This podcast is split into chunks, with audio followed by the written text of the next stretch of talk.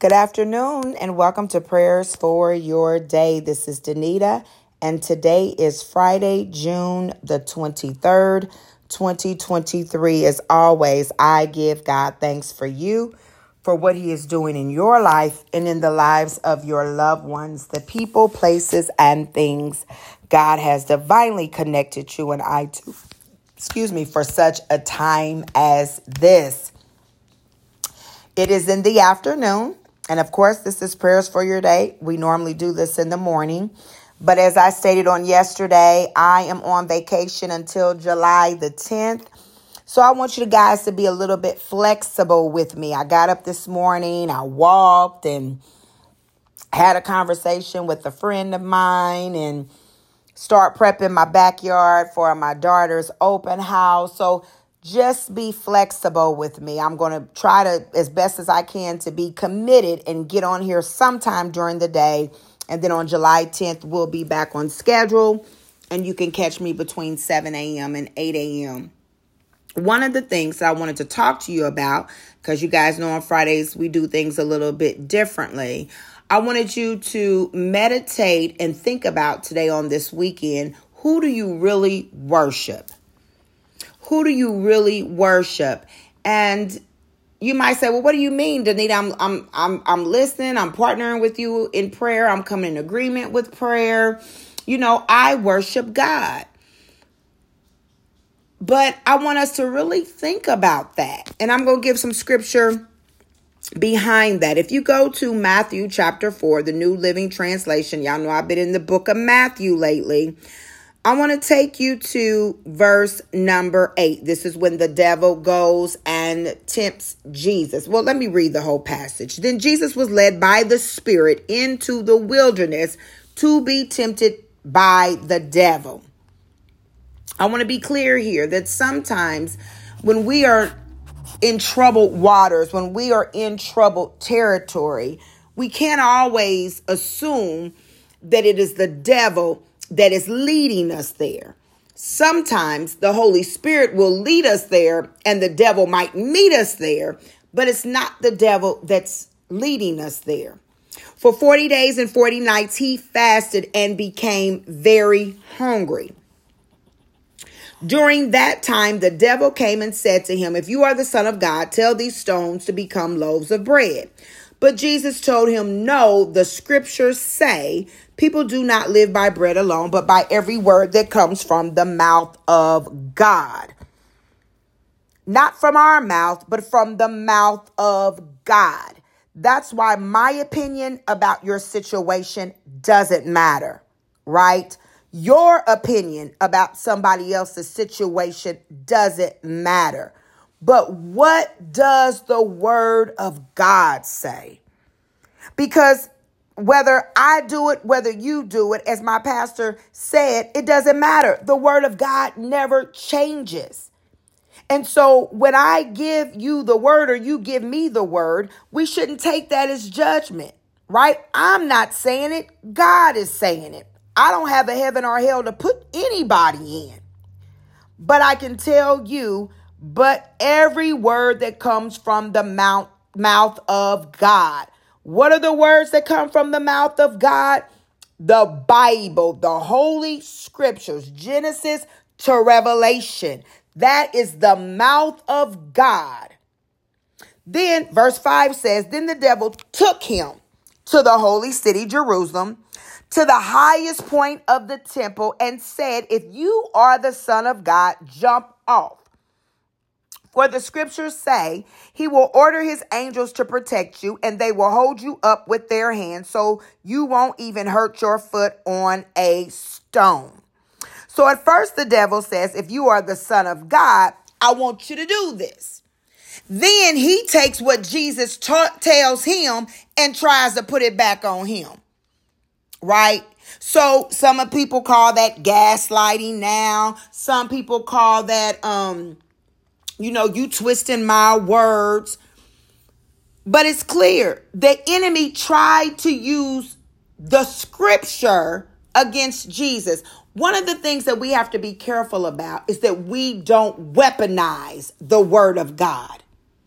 that we don't use it to manipulate people into getting them to do what it is that we want them to do. Right? That we don't weaponize the word of God. And so that's why sometimes you have to, and that's why we pray, Lord, increase our level of discernment. So that when somebody is talking to you, you have to ask, who who is talking to me? Who is telling me this? And you have to be able to discern with the help of the Holy Spirit where is this person coming from? Right? Are they coming from if if it's in their heart to tell you these things because they really love you and they want to see you delivered and set free and made whole or are they telling you this to manipulate you to get something that they want out of you? Right? Because that's exactly what the devil did. Once Jesus said, Hey, guess what, devil? You know, I'm not living by bread alone, but by every word that comes from the mouth of God. So then, what the devil tries to do, okay, well, if that's what you said, I'm going to give you the mouth of God. I'm going to give you scripture.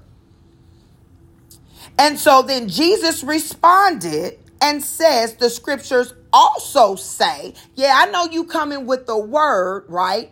But now I'm going to still say, Hold up the scriptures also say you must not test the Lord your God.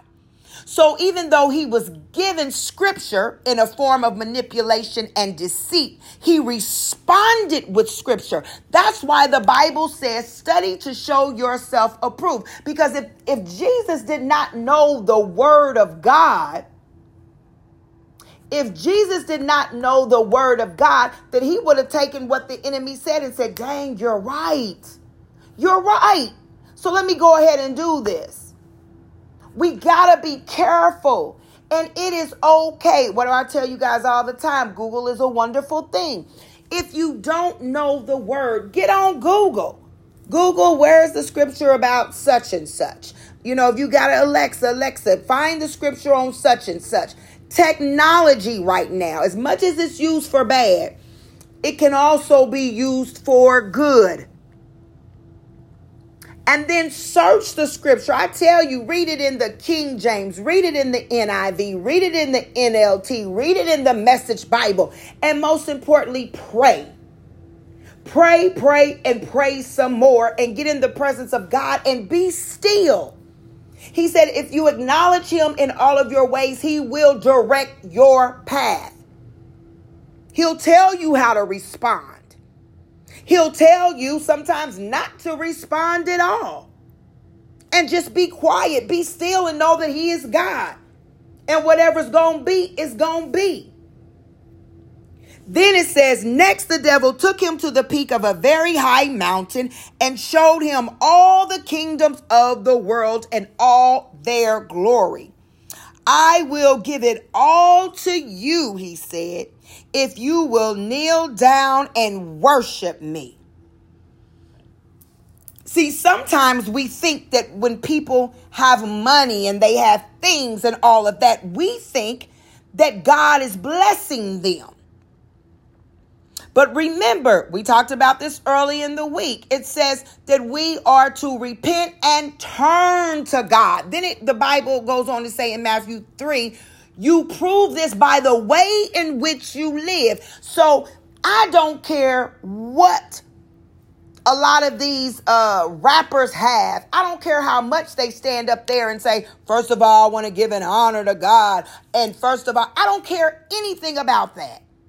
Because the Bible says, repent and turn to God and prove it by the way in which you live.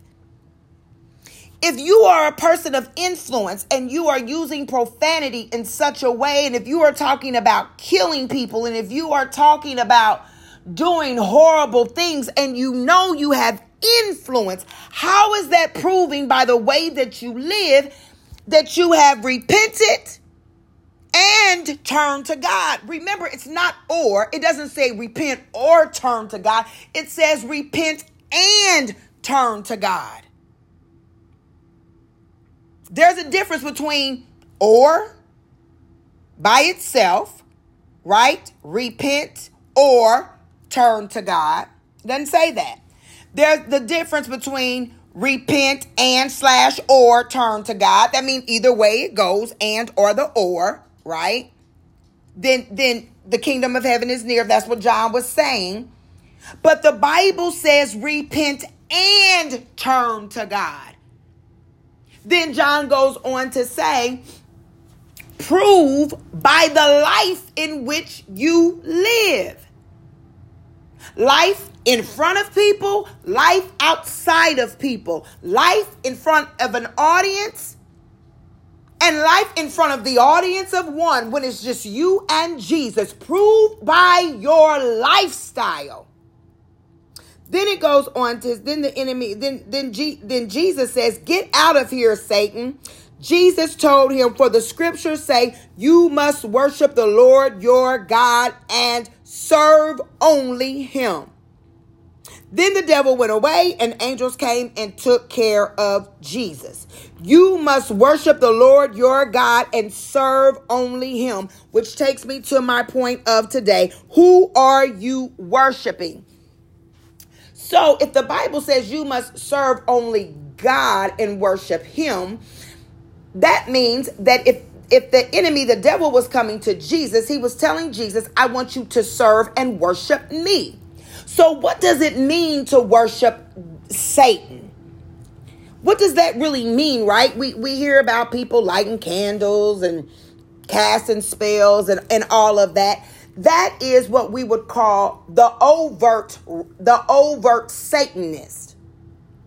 Kind of like the overt racist, right? They gonna call people, you know, derogatory names they gonna let it be known how they feel about you if you are of a different race even though we know that race is a social construct nonetheless they gonna let you know how they really feel about you in their words. It's obvious. They don't want to eat with you. They don't want to talk to you. They don't want to be around you. They tell you how they feel about you. It's overt. Make no mistake about it right?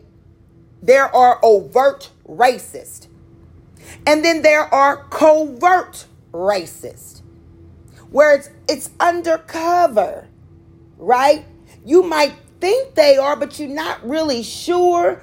But by the way they do things, by the things that they say, you might be like, yeah, I think so and so's a little racist, but you don't have the proof.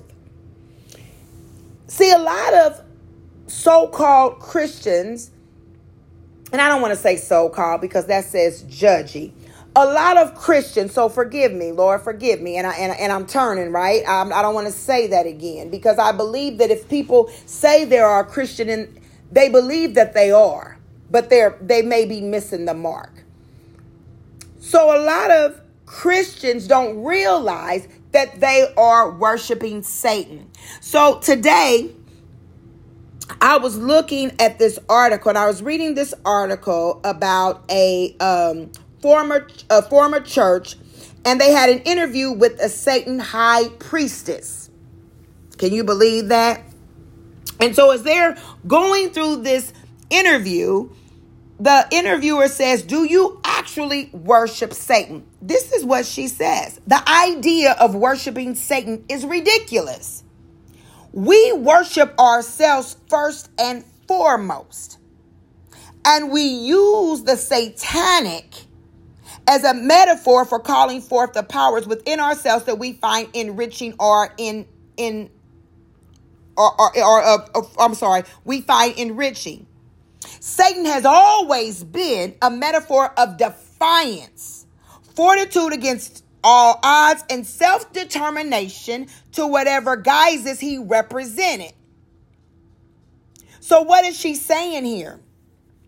When you are a worshiper of yourself, when you are so selfish and nothing and nobody else matters but what you want, which is why Satan was cast out because he wanted to be the greatest, he wanted to be the baddest, he wanted to be the best. Right? He was full of pride and arrogancy. It was about him, which is a lot of what comes from what we hear now narcissism. Then you are worshiping Satan. No, you don't have the candles. No, you don't have the chants. No, you not. I think that some people said something doing roots or something, casting spells or whatever. You're not an overt Satanist, but you are practicing covert Satanism. Then the interviewer says, What are the Church of Satan's core beliefs? And I want y'all to listen to this. Number one, Satan represents indulgence instead of abstinence. So you think about that. I think about gluttony, right? I think about people who have a tendency to be over the top. There's no balance, right? Indulgence instead of abstinence. Abstinence comes from self control, which is a fruit of the Spirit. When you are abstinence from a thing, right, you are able to control. When you're fasting, you're able to turn that plate over. Just like Jesus was hungry, and that's when the temptation came stronger, but he was able to remain abstinent from food. Then it says Satan represents vital existence instead of spiritual pipe dreams and all of their guises. Satan represents undefined wisdom. Undefined wisdom. You know, the Bible tells us that there is a godly wisdom. So if we know there's a godly wisdom, we know also that there's an earthly wisdom. Then it says Satan represents kindness to those who deserve it instead of love wasted on ingrates. We was talking about love, y'all. We read First Corinthians chapter 13, verse 4 for a whole week. We broke that thing down in terms of what it means to love. Right? The Bible says, what good is it to love, you know, people who love you back? That's not necessarily, that's not what God called us to do, but He told us to love our enemies, to be good to those who mistreat us. Satan represents vengeance instead of turning the other cheek. What does the Bible say? God says, I will make your vindication like the noonday. The Bible says, God says, vengeance is mine, I will repay. But when you when you give into the flesh, and this is really what it means, when you give into the flesh, you lack self-control. You want to do things your way right? You're selfish in terms of it's about your needs and nobody else's. It's about you want what you want, regardless of who it hurts or how it makes anybody feel. Then you are worshiping Satan. Then it says Satan represents responsibility to the responsible. Satan represents man as just another animal. Sometimes better, more often worse than those that walk on all fours, who, because of his divine spiritual and intellectual development, has become the most vicious animal of all. Meaning, there's nothing special. I, I mean, you know, I'm I'm I'm just like everybody else. I don't believe in necessarily that I need to I need to be holy because he is holy, right?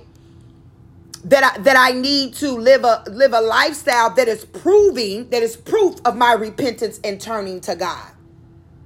So when you think that you can live any old type of way and it doesn't matter, you are worshiping Satan.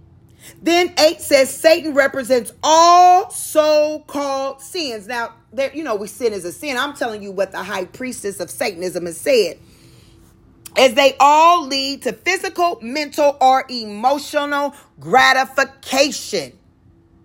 When you gratify your flesh at all cost, doesn't care if you hurt your spouse, don't matter if you hurt your children, it doesn't matter who who suffers.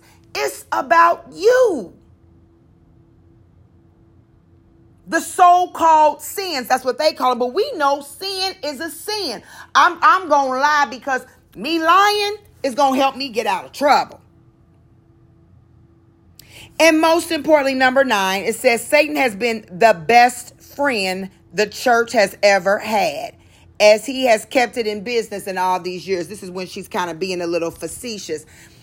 So I give you that. I'm gonna tell you where you can look that up. It is it was 2019 article. It's by Charles Monroe Kane, and it said the not so subtle subversiveness of Satan worship. All right, it's an article uh, by Charles Monroe Kane, and it's titled "The Not So Subtle Subversiveness of Satan Worship." So you might say Danita. And those are Satan's core beliefs, the Church of Satan's core beliefs, which were originally pub- published in 1969. And it says it's not only what the person who wrote it put forth, but it's what they live by. It's about gratifying the flesh by any means necessary. And so here in the wilderness, and I know I'm going a little bit over today, so if you need to listen to half today and half another time throughout the weekend, so be it. But but what Satan was saying to Jesus as Jesus was being as he was tempting Jesus is that I will give you all of that. Because remember, Satan is the prince of the world. Right? Remember, we're born in sin shaped in iniquity. So often when we wonder why good things happen to good people, God does not do it. It's the way of the world. We are dealing with the consequences of sin all the way back from Adam to Eve. We, we just are. And with that being said, we know that when we trust and worship God with all of our hearts, with all of our mind, with all of their soul, and all of our soul, we know that this world is temporary, that we are just passing through, and eventually we will go on to glory. And prayerfully, all of us will hear, Well done, my good and faithful servant. Who are you worshiping? Some people worship money. It's all about that dollar.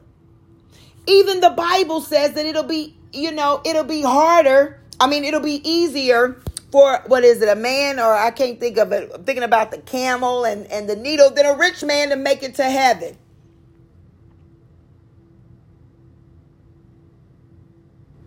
Money is a resource, but God is our source. He is Jehovah Jireh, our provider. Who are you worshiping? When you want that thing so bad that it consumes your mind and it consumes everything you do, you have entered into idolatry. The Bible says, Seek ye first the kingdom of heaven and his righteousness, and all things shall be added unto you.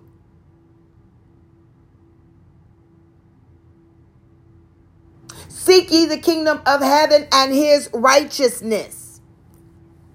And all things, right? God is a rewarder of those who diligently seek him. There is a seeking involved in worshiping God. When you worship Satan, you worship yourself. And you don't care about anybody else. And so, my prayer for us today and on this weekend is that we would think about those nine characteristics of what it means to worship Satan based on the core beliefs of the church of Satan and ask ourselves Am I taking things in my own hands when I'm upset? Have I decided I'm the judge and the jury, so when somebody does something to me, I'm going to get them back? Or do I say, Vengeance is the Lord's, He will repay? Do I wake up in the morning with a mind and a heart to crucify my flesh? That even if I want to say something that I know is not of God, I'm going I'm going to try with the help of the Holy Spirit to be quiet do I make time to steal away with Jesus, to read the word, to meditate on the word, to be quiet before him so that he can speak back to me? so that he can direct my path? Who are you worshiping? It's not about being an overt worshiper of Satan. We would know that, right? We would be like, uh-uh, I'm not fooling with so and so. They're they're, you know, uh-uh, they worship Satan. But many of us do it covertly and we don't even recognize it. That's why the Bible says the way is narrow. Narrow. And Revelation, you know, God did not prophesy in your name, did not preach in your name. And what does God say? Depart from me. I never knew you. Because it wasn't about him. It, was, it wasn't about God. It, it was about us. We made it about us. This is time for self reflection to say, who, what is my purpose? You know, Jesus said he didn't come to be to, to be served. He came to serve.